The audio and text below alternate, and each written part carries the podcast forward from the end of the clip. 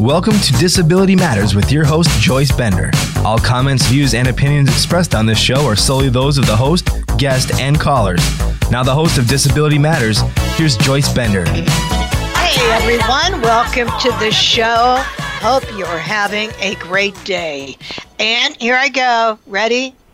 I know you know what I'm going to say. Special ready. Shout out to Yoshiko Dart. Yoshiko, you know I love you. Can't miss one show without reminding everyone about Justin Dart. Well, thank you, Highmark, for being the lead sponsor of this show. What a great company Highmark is.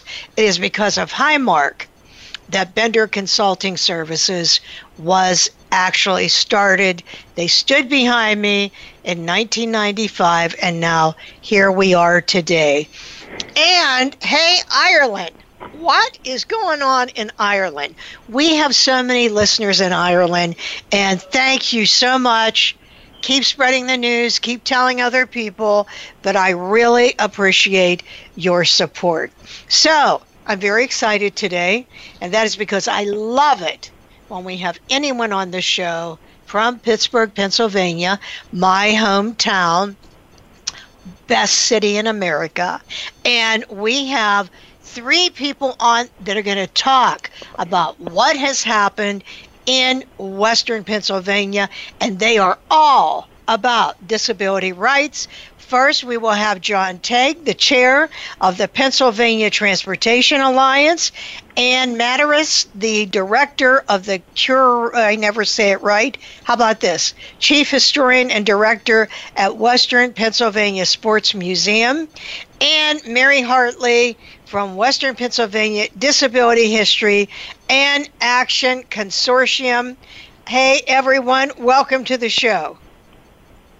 Great. Thank you. Yeah, thank you, Joyce. So I think I'm going to start with John, and then we'll move on to Mary and then Anne. So, John, what I want to know from each of you is how you first became involved in the disability community, and not just that, but like, why are you an advocate? There are many people with disabilities, but not everyone is an advocate like the three of you. So starting with you, John, what's the answer to those questions? Well, first, Joyce, I became involved in the disability movement over 40 years ago when I was part of an organization that believed in leadership development through community service. I was involved in a number of projects, local projects that we did at that time involving Woodville State Hospital and Mayview State Hospital, which are both closed now. And the reason I got involved in advocacy is simply there was a need, and I wanted to fill that need. That was one of the things I learned over the years, that a lot of people talk about advocacy, but I wanted to actually do it and to live that independent life, which is part of advocacy. Well, and thank goodness that you did. And how about you, Mary? So I'm a parent. I have now an 18-year-old son on the autism spectrum, but I became involved in advocacy as a member of the local task force on the right to education, so special education task force within the Pittsburgh Public Schools, when my son was still in kindergarten. I really saw very, very quickly that a lot of families were having the same, individuals and families were having the same exact problems over and over again, that even though I might fix it or my friend who's in the room might fix it, it was continually happening. So I became really interested in the kind of advocacy that can fix long-term problems, what we call systemic advocacy, and really had to sort of break through the barriers that people were facing. And many there are and were and still are today. Yeah. Yeah. And how about you, Anne? Well, I was introduced to Mary, actually, and another advocate from the Pittsburgh community, Nancy Murray, by a colleague, and they talked to me about a institution in Western Pennsylvania that had a collection related to this story. And I recognized that our museum, the Heinz History Center, while it had some materials related to the history of disability in this region. It was an area where we were really lacking, and I truly feel that this is kind of the last frontier for civil rights and advocates of equality in our society. And I felt that it was incumbent that our institution begin to reach out to work with this community and to really document this story. So, you know, I think from history, the lesson of history is we don't want to repeat the mistakes of the past. So by having this collection, having this information, having this relationship with people in the community, we could begin to teach our visitors about the important role that this region has played in this history, but also the real lived experiences of people with disabilities. We can preserve that story for the future, so we hopefully don't make those same mistakes. What all do you have there in your display? Really, right now we've been working through the consortium to build a collection. So we have materials from the Polk Center in Venango County. So we have actual objects from the Polk Center, people who actually lived there. So the clothes that they made, you know, they were a self-sustaining community in many ways. So objects that document the kind of testing and treatment of people with disabilities, but also objects that document the daily life in that institution. So everything from band uniforms to agricultural implements to the actual gravestones that had numbers and not names from the cemetery there. And we have some archival and film collections that are related to both institutions and individuals in the larger community who have been involved in either the treatment or in the kind of call for action to change conditions in these institutions and in the community through the years. Now, you were saying you were putting this together. Is this any of this on display right now? We have done some day-long displays for programs that are here, but we really have focused on building the collection, and we're just beginning now to share it through programs, through publications, through virtual collections online, and also in our exhibitions here at the History Center. I think that is so exciting, and I applaud you for doing that. I really think that is awesome that you're doing that. That is great. Well, John, can you explain to our listeners what the Western Pennsylvania Disability History and Action Consortium is? Well, to me, Joyce, history is about telling a story. The Western Pennsylvania Disability History and Action Consortium wants to tell a story of the disability movement in Western PA. We added the word action to the name because we felt that we might need to be able to take action to prevent a return to the past, to prevent history from repeating itself. In other words, we didn't want to return to institutional care, you know, which is, by the way, started out as a good idea, but because of inhumane conditions and practices, quickly became a very bad idea.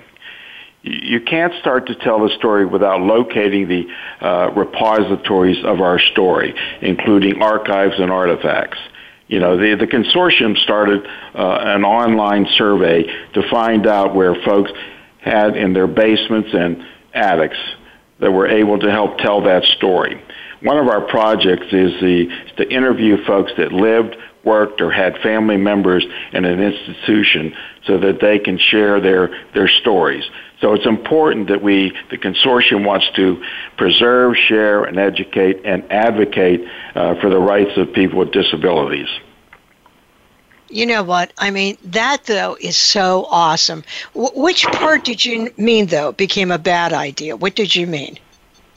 Well, I think initially people felt that putting people in a congregate setting would be helpful. They'd be able to serve more people and provide the service that they needed to to live productive lives. But what was determined because of the amount of people in institutions, a lack of staffing, it became a really inhumane way of dealing with this. So a number of people over the years started to want to move people out of institutions and into the community, kind of the independent living philosophy, that people can do better when they have supports in the community as opposed to an institution where they were a lot of times treated very badly. And I mean, we have stories about how badly they were treated. So, I mean, that was the impetus before. Now, there was a lot of good-intentioned people came up with an idea, but it turned out, as they said, to be a bad idea. Yeah, right.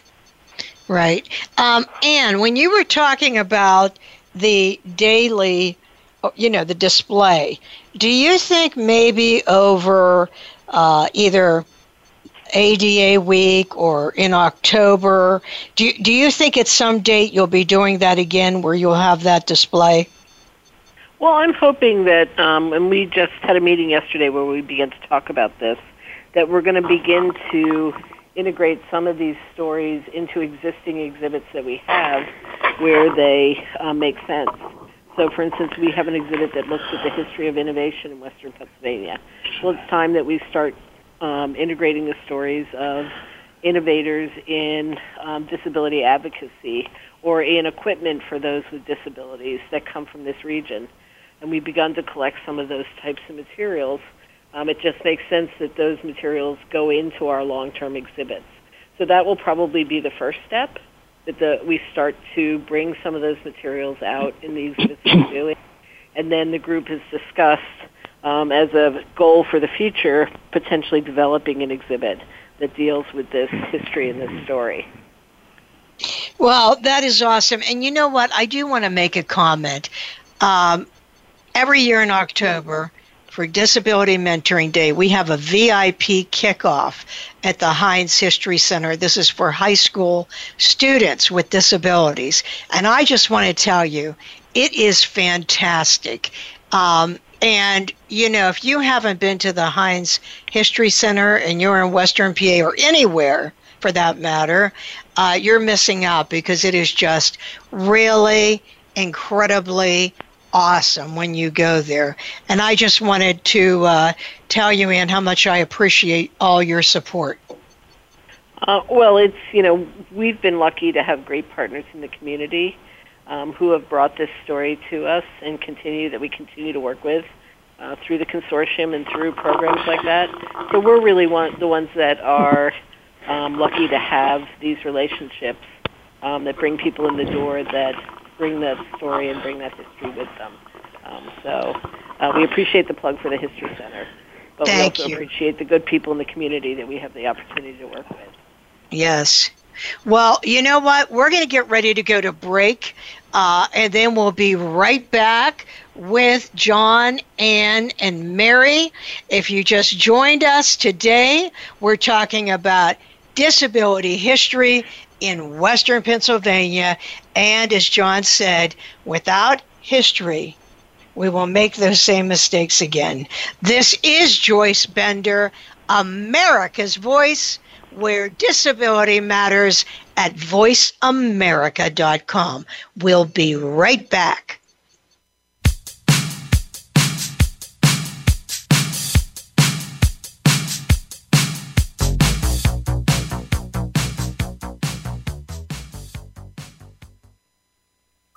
Streaming live, the leader in Internet Talk Radio, voiceamerica.com.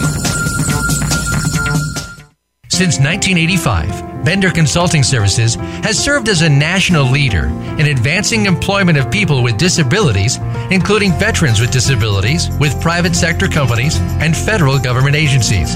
Bender assists customers with achieving their diversity and workforce inclusion initiatives by tapping into a talent pool of individuals seeking professional positions, including those in the STEM fields. In addition, Bender services include disability employment consulting, training, and technology accessibility through their high-test line of service. For more information, please visit www.benderconsult.com. Hi, I'm Rick Harrison from Podstars. I'm here to talk to you about the Epilepsy Foundation. I had bad seizures until I was a teenager. I thought I wouldn't have a chance to grow up, but I dared to think differently. My epilepsy taught me to be a fighter. When I said I wanted to make a TV series about my pawn shop, people thought I was nuts. But I dared to defy the odds, and Podstars was born. If you have epilepsy, dare to live your fullest potential. The Epilepsy Foundation will help you dare. Visit epilepsy.com. Get the news on our shows and other happenings by following us on Twitter. Find us at VoiceAmericaTRN or twitter.com/VoiceAmericaTRN. If you have a question or comment, call in toll free at 1-866-472-5788. Now please welcome back the host of Disability Matters. Here's Joyce Bender. Hey, welcome back. And if you just tuned in, we are talking today to John from the Pennsylvania Transportation Alliance and from the Western Pennsylvania Sports Museum, and Mary Hartley. I mean, let me tell you, this woman, all of them do so much. But it seems like any time there's anything about disability in Pittsburgh, I see Mary Hartley, who is just truly a real advocate. So although I just made some comments here, Mary, I wanted to ask you and John why you think this history is so important, you know, why you became so passionate about this. So I had a really interesting experience. I started, as I said, started out in systemic advocacy and was a volunteer, and then I ended up working in access to health care, and then went to work for a project at United Way called 21 and Able, which is about, you've had some folks from there on this show, about transition to adulthood for students with disabilities. And my very first day there, Bob Nelkin, who's the president of the United Way of Southwestern Pennsylvania that heads that initiative, stopped me in the hallway and said, "I've got to tell you about these boxes of papers I have in my basement." And he started to enlighten me about the story of institutional care in Pennsylvania. We ended up very, very quickly moving toward developing an education and advocacy event that would honor the parents who helped to change Western Pennsylvania, so it could be a community-based system. And in that conversation, and learning about this and reading about this and becoming sort of, you know, coming from the frame where my son was going to get every community advocate, you know, opportunity he could, to understanding that wasn't the case for parents, you know, just a mere 40 years before. And it really, really woke me up to what this history was, and it really sort of kicked off, I think, Western Pennsylvania's discussion about how to preserve this material, how to get these stories, because people were dying who could be telling them, and we were missing them. So that's where my passion really came from, is sort of seeing my family in the lives of folks who went through this, and seeing my son, who has so many opportunities today as a result of this tremendous work that folks did before. Yeah, and that makes total sense. It really does. I know Bob at United Way, he's been so involved with so many things, you know, in the history of change, especially at the institutions. It's just sometimes such harrowing stories. So I can see why he would have all of that information. How about you, John? What do you think? Well, history, as you know, teaches a lesson about our responsibility to each other as human beings. You know, what is troubling to me is our public discourse and things like bullying and an increase in the amount of hate crimes. Some of that is directed towards people with disabilities. My hope is that we can use the lessons of the past to return to a more civil conversation and more humane treatment of each other. So that's what really is, to me, is the important part of history. Right. And you know what? What surprises me is when I talk to people and tell them, you know, about how it was right here and not that long ago.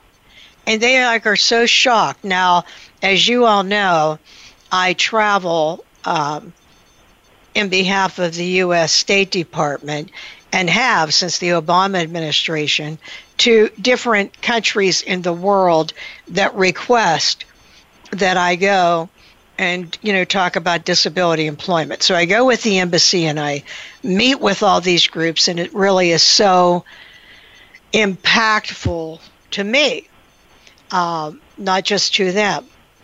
And, you know, when I go to some, I think, oh, my God, this is like where we were. You know, it's so terrible what happens, for example, to people with intellectual disabilities or mental health issues. But, you know, like in Asia, there's such perversive shame. But they are 50 years, you know, behind us. But I'm telling you, when you hear the stories right here of what happened, you know, it's really not that long ago. And Mary, that brings me to you. I wanted you to talk about the documentary From Wrongs to Rights, and then you just heard what I was talking about. After you talk about it, I'd like to know how much progress you think we've made. Yeah, so last week, May 31st, we had an event. The Western Pennsylvania Disability History and Action Consortium had an event, and we had Michael Gamel McCormick from Senator Casey's office speak about the history and contemporary issues that are going on as we speak on the federal level, and then a panel, pretty rich panel of interesting people who are working on different aspects of ADA and Medicaid, the Americans with Disabilities Act, and Medicaid.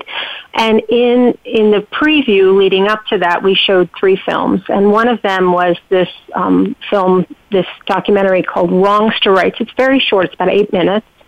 And it was produced by the Temple University Institute on Disabilities. And really is something that the Western Pennsylvania Consortium has on their website. We started to collect this information that I told you about, that Bob Nelkin came to me and, you know, said we have, and we ended up working with Heinz History Center and University of Pitt graduate students to archive all these materials. And in the course of doing that, we really talked about the fact that we have a story here, a really rich and interesting story about these parents who became tremendous advocates, many of whom were fighting to make sure that their own kids went to school with everyone else. They didn't want, you know, there was no school at that time. And the real only option parents were given when a child was born with obvious Down syndrome or significant physical disability was they would be told that they should bring their child to this institution, to a segregated place, that there were no schools, there was nothing in the infrastructure for them. And they were sort of told to leave their child behind, in essence. You know, leave, break it off, and then come back, say, in a month, and you can meet them in the day room for visits. This challenge for these families was so dramatic. And so Bob Nelkin, again, was the young staff person at the Arc of Allegheny, which is now the Arc of Greater Pittsburgh, part of Achieva. And he told this story about driving, you know, 10 or more parents, including one Ginny Thornburg, who became the First Lady of Pennsylvania, the wife of Governor Dick Thornburg, across Pennsylvania to wherever anyone from Allegheny County was living in an institution. And they did that, documenting what they saw. They literally did surprise visits, and they did inspections, and they went and just assessed the environments. And this is where they really started to see what they saw. It wasn't just Polk. It was all over the state. There are stories of them being in mountaintop Pennsylvania and sending telegrams to the Secretary of the Department of then was called Public Welfare, demanding that they immediately come now and see what they're seeing, or they're not going to leave. They're going to call the press. And this advocacy was so much more. It was press. It was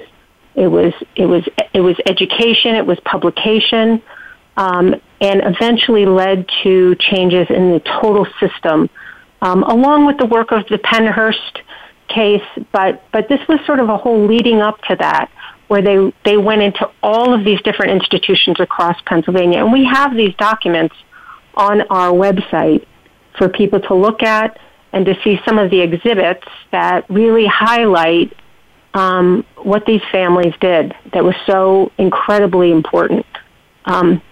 What John said earlier, was very interesting, and I just want to highlight the fact that I think that there was probably a time when these places looked okay, and then budget cuts and challenges happened,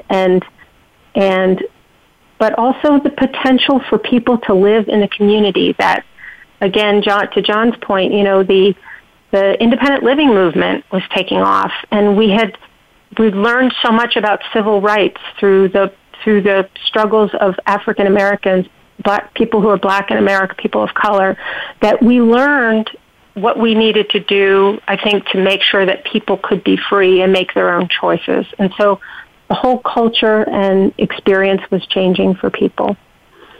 And I think I'm forgetting the second part of your question, Joyce. I hope I didn't go over. When you're talking about, what happened in the past, how much progress do you think we have made, like those terrible examples you just gave about what was going on at these institutions? How much progress do you think we've made?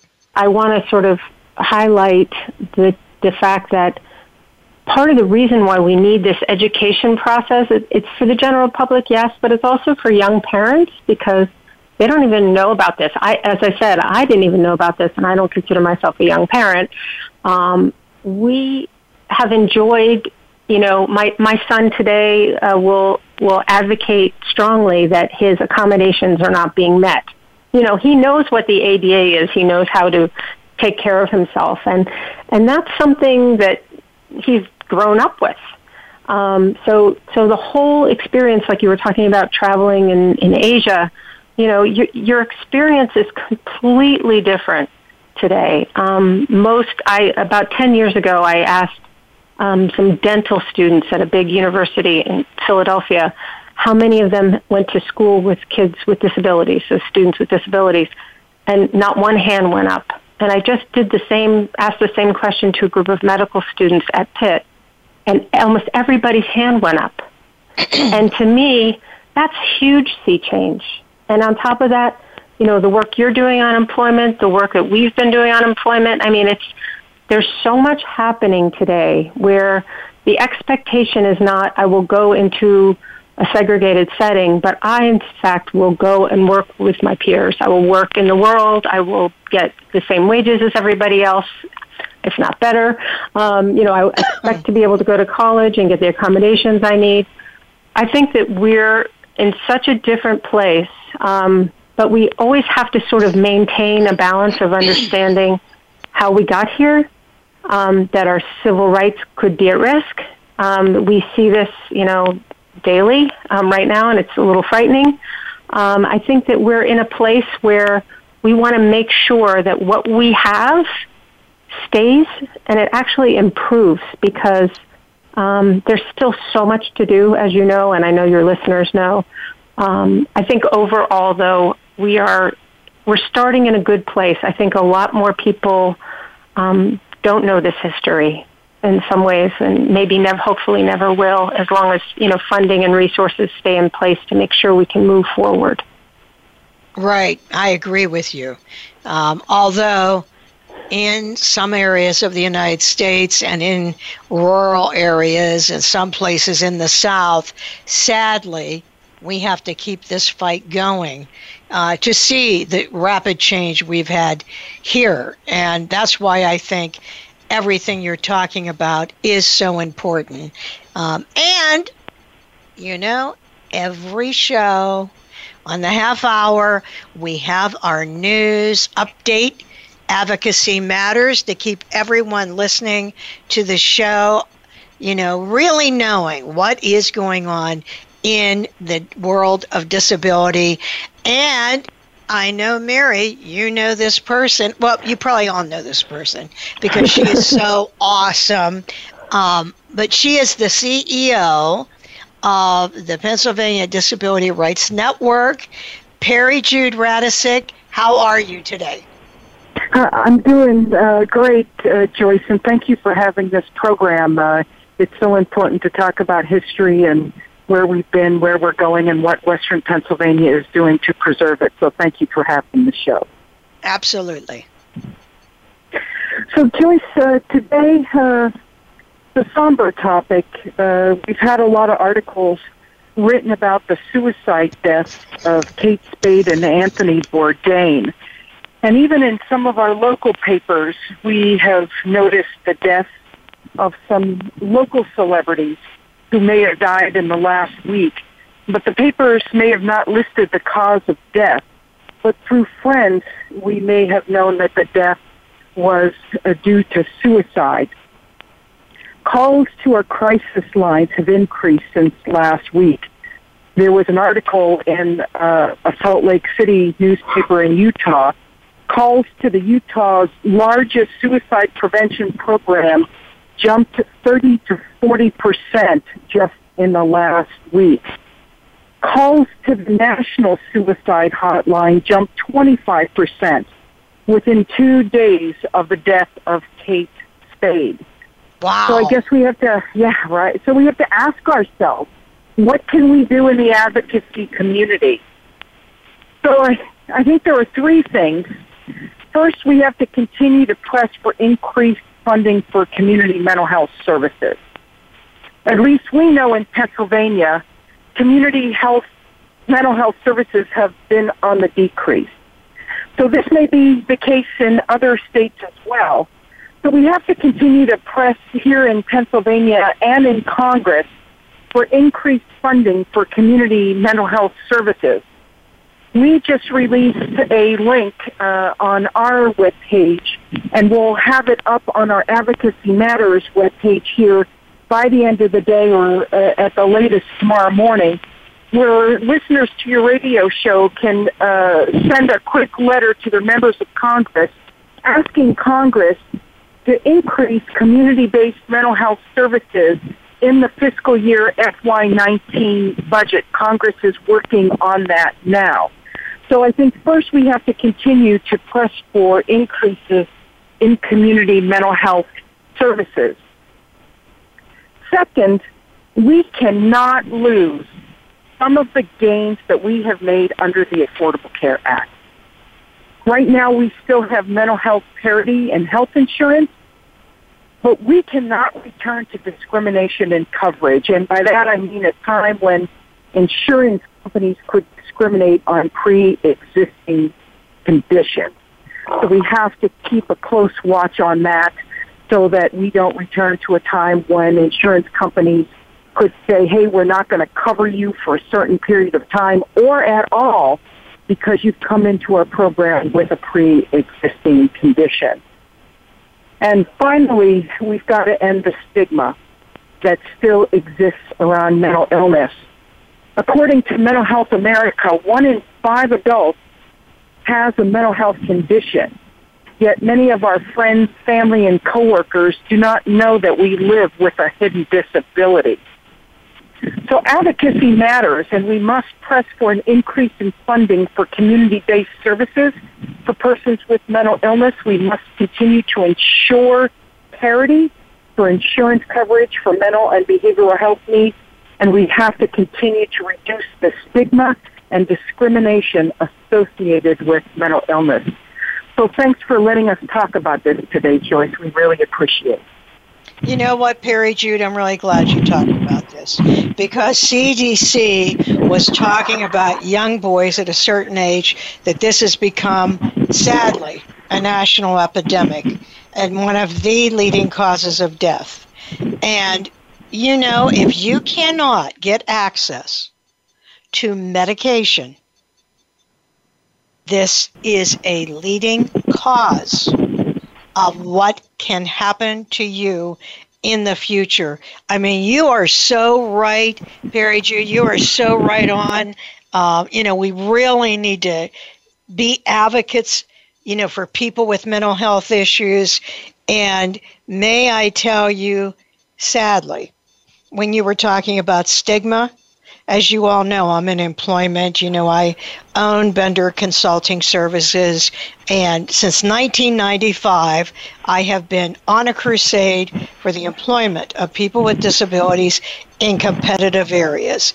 May I tell you, people with psychiatric disabilities have absolutely the most terrible time gaining employment, especially with the comments after a shooting. I mean, it is really, really terrible. And that is why, by the way, so many people that work for companies would never disclose. But I do think this is really important. And you were saying, Perry Jude, what is your website? It's disabilityrightspa.org. And we will have a number of resources up related to today's Advocacy Matters topic, if not later today, first thing tomorrow morning. Okay, and I hope everyone checks that out. And you know what I always say, you can't help people without financial resources. So please consider making a contribution today. One more time, that website, Perry Jude? Yes, thank you, Joyce. It's disabilityrightspa.org. Okay, listen, thank you for calling in, and stay tuned. Again, every show for Advocacy Matters. Thank you, Perry Jude. Hey, thanks, guys. Have a good rest of the show. Well, that is sad, but that is, I mean, we really have to fight the fight about this. And, you know, guys, what do you think? Mary, what do you think about that? Oh, it's devastating. But I think that, you know, the writing's on the wall. I think this is a great opportunity for education. I do hope people will get help, but it is so challenging to find psychiatrists. You know, there are a lot of issues here and to unpack. So my hope is that this gets a lot of attention and we can really do something in the advocacy world to make things change. John and Ann, what do you think? Well, one of the things that is happening now that we're all familiar with is the opioid epidemic, and that's putting a strain on the existing system. So we need to be able to advocate for more money to deal with the opioid crisis, but on top of that, we have to also advocate for more money for mental health services. So Perry Jude is absolutely correct on that, and our work is cut out for us, but to be honest with you, I think we have the resolve, and that's what it goes back to. Advocacy is having that resolve. Right. Anne, what do you think? I think one of the most positive things that we've seen in the last 6 months to a year is a new generation coming to the fore and really taking a stand, involving themselves in the political world, involving themselves in advocacy. So for me to see high school students and teenagers rallying around the issue, obviously, of school shootings, but also the issue of mental health services, I think is a real positive to see those that generation come to activism and come to advocacy is something that gives you hope for the future. So I think that is a positive trend that we're seeing in society. And it's a shame that these are the issues that our youth are facing head on, but it's a positive to see them actually involving themselves in the conversation in a very active way. Yes. Yes, I agree. I do. I agree with you. So listen, here's the deal, okay? You can mention many, many presidents, political leaders, civil rights leaders, and everyone knows who that is. But start talking on the street about who is Justin Dart, who is Judy Heumann, who is Ed Roberts, and it's like, I don't know, who is that? Mm-hmm. So a question that I have is, do you have any ideas about what we could do to get our own history in the schools? John, well, what do you think? First of all, that's a good question. I think, first of all, you have to at least require a course in disability history. Not an elective, but a required course. And that means that the students would be required to take it to be able to graduate. And on top of that, then we need to continue to advocate with school districts and the Department of Education to make sure that they have programs during the year that highlight disability. That's one of the ways we tell young folks our story and how they will know who Justin Dart is and Judy Heumann is, basically by having this type of program in the schools for them to be required to take. Right. Mary, do you have any comments about that? Yeah, I think there's been some effort in Pennsylvania around this, and I'm anxious to sort of see what comes out of that. But it was really young advocates teaching students, doing seminars and opportunities, and I would love to see more like that, but I also think it has to be part of the regular cultural conversation.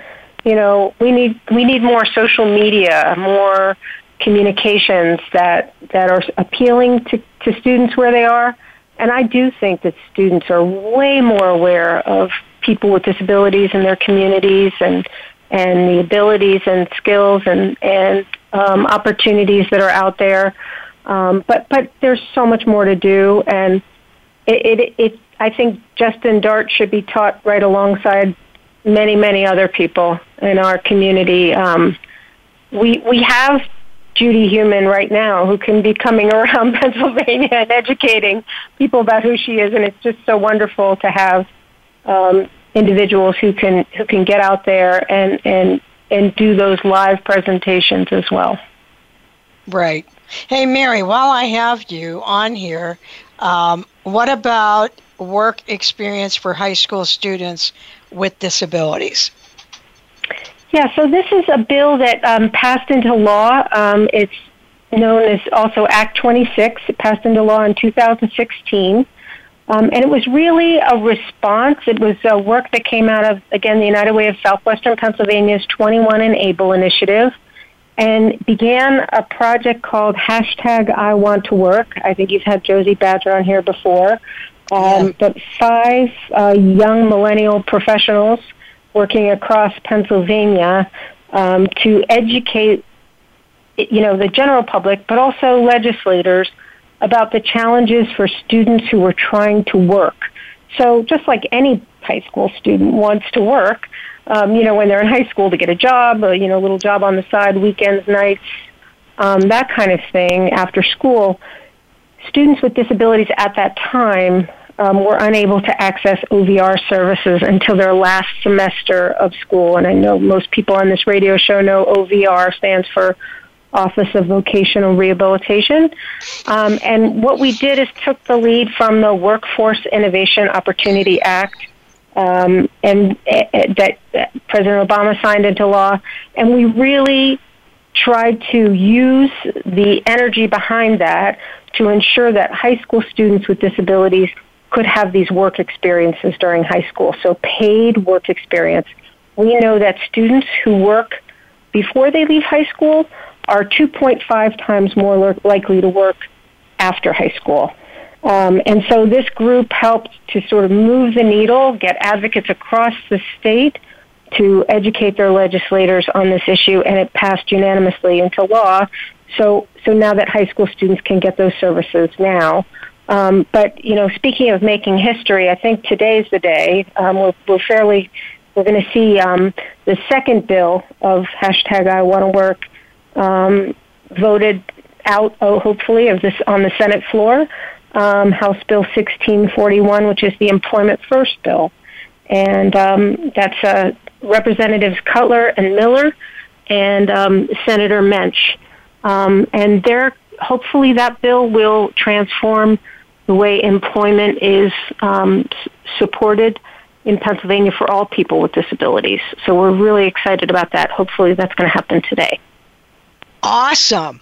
Well, I would hope that does happen. That is great. Well, hey, I wanted to ask you a question. John, I'll start with you. Could you share what role you believe we in Western Pennsylvania can play in moving forward disability rights? Well, Western Pennsylvania has already played a significant role in disability rights, but to Mary's point, there's a tremendous amount of leadership out here, so we're going to remain committed to advocating for employment, not just for youth, but employment for people with disabilities, affordable, accessible housing, and also for affordable, accessible transportation. So I think we need to continue our advocacy work, the work that we've built up over the years.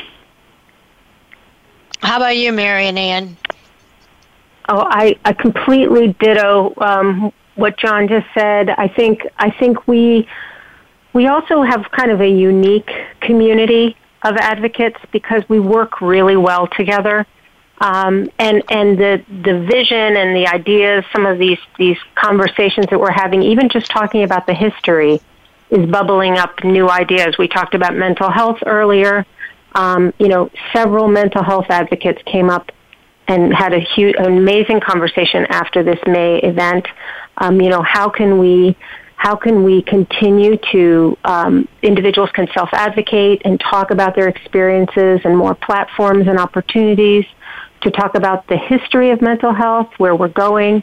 So all of these issues, these daily life issues, are continuing to be important, but we have businesses engaged and all kinds of, as Joyce well knows, we have all kinds of other leaders involved in this conversation now, and it's not just disability advocates. And I think that's where the real win is going to happen, is when we engage this in the general public.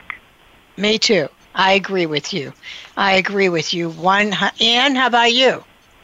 Well, the History Center's mission is really to share the past so that people can make good decisions in the present and the future. So I think when it comes to this issue, we want to preserve and share those stories in the past, but we want to use it in a forward-thinking way. So we are training and schooling individuals to be aware of this history and to use it to make the best possible decisions for the future, for their community, and for their society. So I think that's the role that museums can play in this. It's becoming a place both of education, but also a place that teaches our students and our school groups about how they can become agents of change themselves, and they can be involved in whatever issues move them to contribute, to our democracy and to make their community a better place. And that is what it is all about, isn't it? Well, Mary and John and Ann, you can all comment on this. If you had to say, over the past few years, what would you say is the greatest accomplishment with this project? Mary, I'll start with you. I think ultimately it's the beginning of really pointing people in a direction where they can start to share their stories. We've developed there's a very strong thread through the entire project. John has done an excellent job shepherding this to where it is right now. The website is rich. It's got great resources on it. You can sort of dive in and look at resources, but you can also add your resources. So you can contact us and make sure that we're getting your stories and the collections that you have. We've also got some terrific media pieces. We send out a newsletter monthly and social media. So lots of activity, action, and connection, and that's really where we want to go. We want to increase the community communications for everybody so that they're aware of what it is we're doing and sort of how we got where we are and what we want to do to move forward. So that's really exciting. You know what? Wow. This show, it was so awesome that we're soon coming to the end. So, John, what message would you like to leave with our listeners today? Never give up. Never give up. And continue to advocate as if your life depends on it, because it does. Oh, amen to that. How about you, Mary? Oh, that's great. I want to leave everybody with our website. Can I do that? Yes. So it's WPDHAC.org. So that's Western Pennsylvania Disability History and Action Consortium. I think if you put in Western Pennsylvania history, it'll pop up. You know, could you give that one more time, Mary? Yes. WPDHAC.org.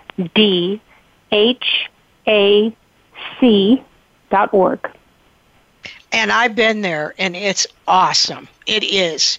How about you, Anne? What message would you like to leave with our listeners today? That individuals working together can make a real difference. And I think that's what the consortium represents.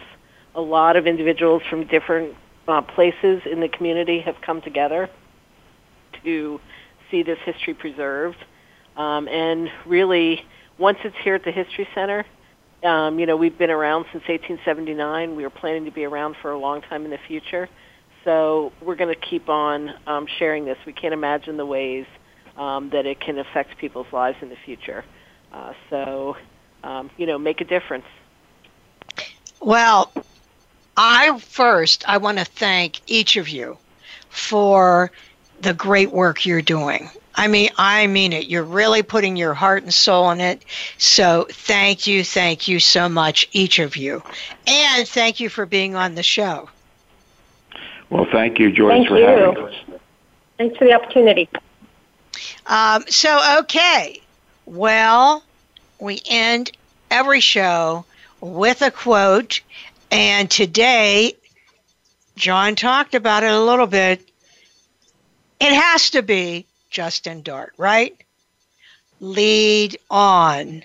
And I say to the three of you, lead on.